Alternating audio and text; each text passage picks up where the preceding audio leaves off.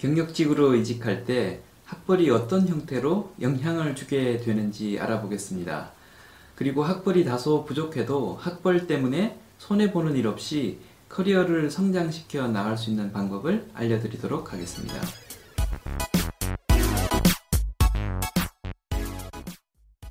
안녕하세요.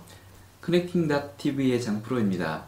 어, 누군가를 처음 만나면 하게 되는 악수는 나는 무기를 가지고 있지 않다. 당신을 해칠 의사가 없다. 라는 제스처에서 유래가 되었다고 합니다.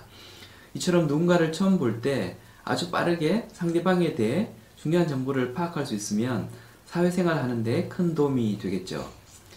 예전엔 특정 지역이나 가문 출신이라는 정보를 이용해 개인의 신상 정보를 빠르게 커뮤니케이션 하기도 했었는데요. 요즘은 어느 대학 출신이다 혹은 어느 회사 다니는 누구다 가 그런 역할을 대신하고 있다고 볼 수 있겠습니다. 어, 내가 어느 그룹에 속해 있다라는 것이 날 설명할 수 있는 이유는 사람들 머릿속에는 해당 그룹별로 어떤 선입견이 들어 있어서 어, 이를 고정관념이라고 하죠. 영어로는 스테레오타입이라고 하고요. 이런 스테레오타입에 대한 정보들이 이미 들어 있어서 난 그 스테레오타입에 해당하는 사람임을 일깨우는 방식으로 내 정보를 전달하게 되는 것입니다.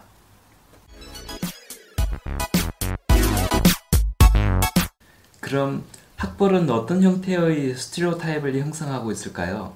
학벌은 경력직 이직 시장에서 세 가지 형태의 스테레오타입으로 작동합니다. 어, 첫째는 학벌이 좋을수록 성실할 것이다 라는 스테레오타입입니다. 몇십만 명이 모여 똑같은 평가 과정을 거쳐 나온 결과물이 학벌이니 아무래도 학벌이 좋을수록 자기 관리를 더 잘했던 성실한 사람일 것이다 라는 믿음이 있습니다. 둘째는 학습 능력에 대한 스테레오 타입입니다. 중고등학교 짧은 시간 동안 많은 정보를 쏟아붓고 나서 얼마나 인지하고 있는지를 테스트에서 나온 결과가 학벌이라고 생각하기 때문에 학벌이 좋을수록 업무와 관련해서 많은 정보를 빠르게 더 잘 흡수할 수 있을 것이다 라는 생각을 가지게 됩니다. 세 번째는 우리 직원들의 학벌이 좋을수록 우리 고객사는 우리를 더 긍정적으로 일을 더 잘할 것으로 볼 것이다 라는 믿음입니다. 이건 일종의 스테레오타입에 기반해 그 위에 추가된 또 다른 스테레오타입이라고 할 수 있겠습니다. 이러한 스테레오타입은 헤드헌팅 등 경력직 이직 시장에서 여러 형태로 영향을 줍니다. 아주 소수이지만 전체 채용 건수 대비 10% 내외의 채용 포지션에서는 특정 대학을 콕 찍어 이 학교 출신들만 원합니다. 라는 형태로 오더가 나옵니다. 이 30%의 채용권에서는 명시적으로 학벌을 내세우진 않지만 학벌이 부족하면 서류 심사를 통과시키지 않는 형태로 학벌 선호 형태를 보여주곤 합니다. 나머지 5, 60%의 채용권은 학벌 자체가 명시적으로 언급되는 일 없이 경력 사항만을 고려해 채용 프로세스가 진행이 됩니다. 어, 여기서 학벌과 관련된 몇 가지 특이한 점들이 나타나는데요. 첫째는 평상시 학벌을 전혀 보지 않던 회사들도 특정 분야의 업무를 담당할 사람을 뽑을 때만큼은 인서울대학 혹은 서울 상위권대학 같은 형태로 학벌 선호도를 보인다는 점입니다.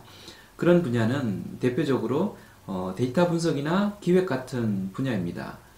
이것은 앞서 설명드린 여러 스테레오타입 중 학습 능력과 관련된 부분인 것으로 보입니다. 둘째, 어, 명시적인 학벌 선호 경향이 없는 회사들도 학벌 수준이 평균 수준 이상이냐 이하냐에 따라 어떤 형태로든 최종 의사결정에 학벌 여부를 반영한다는 점입니다. 회사마다 반영되는 비중이 어느 정도 큰가 하는 차이가 있을 뿐입니다. 이 부분은 성실성, 학습 능력, 타 회사에 대한 브랜딩 이 세 가지 스테레오타입이 모두 혼합된 결과인 것으로 보입니다. 셋째, 임원을 뽑는 회사들은 대부분 예외 없이 경력이나 능력 못지않게 학벌을 중요한 평가 기준으로 봅니다. 임원의 학벌을 회사 브랜딩과 연관지어 생각하는 경향이 있기 때문입니다. 넷째, 이 부분이 제가 전달하고자 하는 핵심인 부분인데요.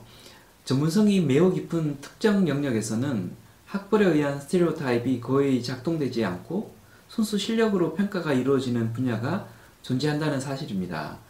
프로그램 개발, 인사 업무, 영업 등의 영역이 여기에 해당할 수 있습니다. 특정 계층에 대한 스티리오타입은 해당 계층에 소속된 개인의 퍼포먼스에 매우 직접적인 영향력을 행사한다는 사실은 오랜 기간에 걸쳐 검증된 과학적 사실입니다. 여학생은 남학생보다 수학을 못한다 등과 같은 주제는 오랫동안 연구되어져 왔는데 스티리오타입이 영향을 주는 사회적 심리적 포인트들을 적절히 바꾸면 실제 수학 점수가 바뀌게 되더라는 등의 사실이 실험을 통해 여러 차례 입증이 되어 왔습니다. 같은 맥락으로 학벌에 대한 스티리오타입은 개개인의 능력과는 무관하게 사람을 규정하고 실제 스티리오타입대로 만들어버리는 작용을 합니다. 심리적인 영향력뿐만 아니라 사회 구조적으로 그렇게 만들어 버리곤 하는데요. 학벌 좋은 사람들은 좋은 회사에 들어갈 확률이 높고 좋은 회사에 들어간 사람들은 훌륭한 업무 경험을 쌓을 가능성이 높아지며 훌륭한 업무 경험을 한 사람은 또다시 더 좋은 회사로 옮겨갈 확률이 올라가게 합니다. 커리어 성장에 관한 사회적인 순환 구조로 인해 학벌은 실제 능력치 이상으로 큰 영향력을 각각의 개인에게 행사하게 됩니다.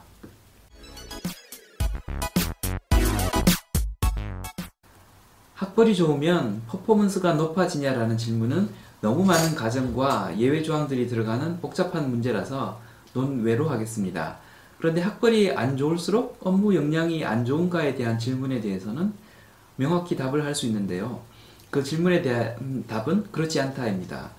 학벌과는 관계없이 탁월한 능력을 보여주는 사람들이 너무나 많을 뿐만 아니라 학벌이라는 단어 하나로 설명될 수 없는 여러 유형의 자질들이 많고 어떤 자질이 어느 영역에 사용되는가에 따라 달라지기 때문입니다.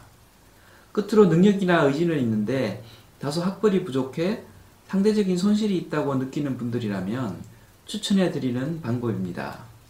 첫째, 경력이 쌓여서 내 분야에서 나의 branding이 쌓이기 전까지는 학벌의 스테레오 타입이 영향력을 끼치는 시장에는 아예 들어가지 마십시오. 둘째, 좁고 깊은 좁고 깊은 전문 영역에 집중하십시오.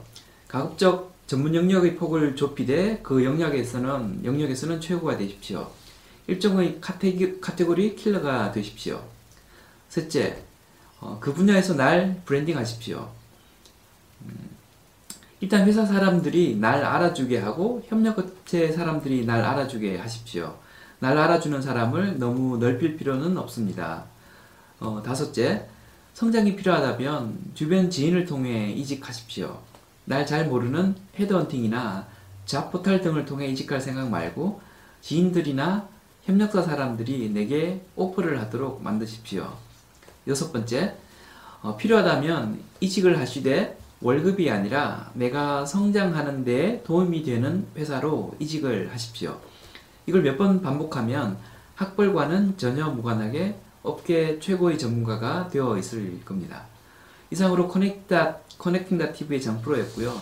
제 의견이 도움이 되셨으면 구독 부탁드리고요.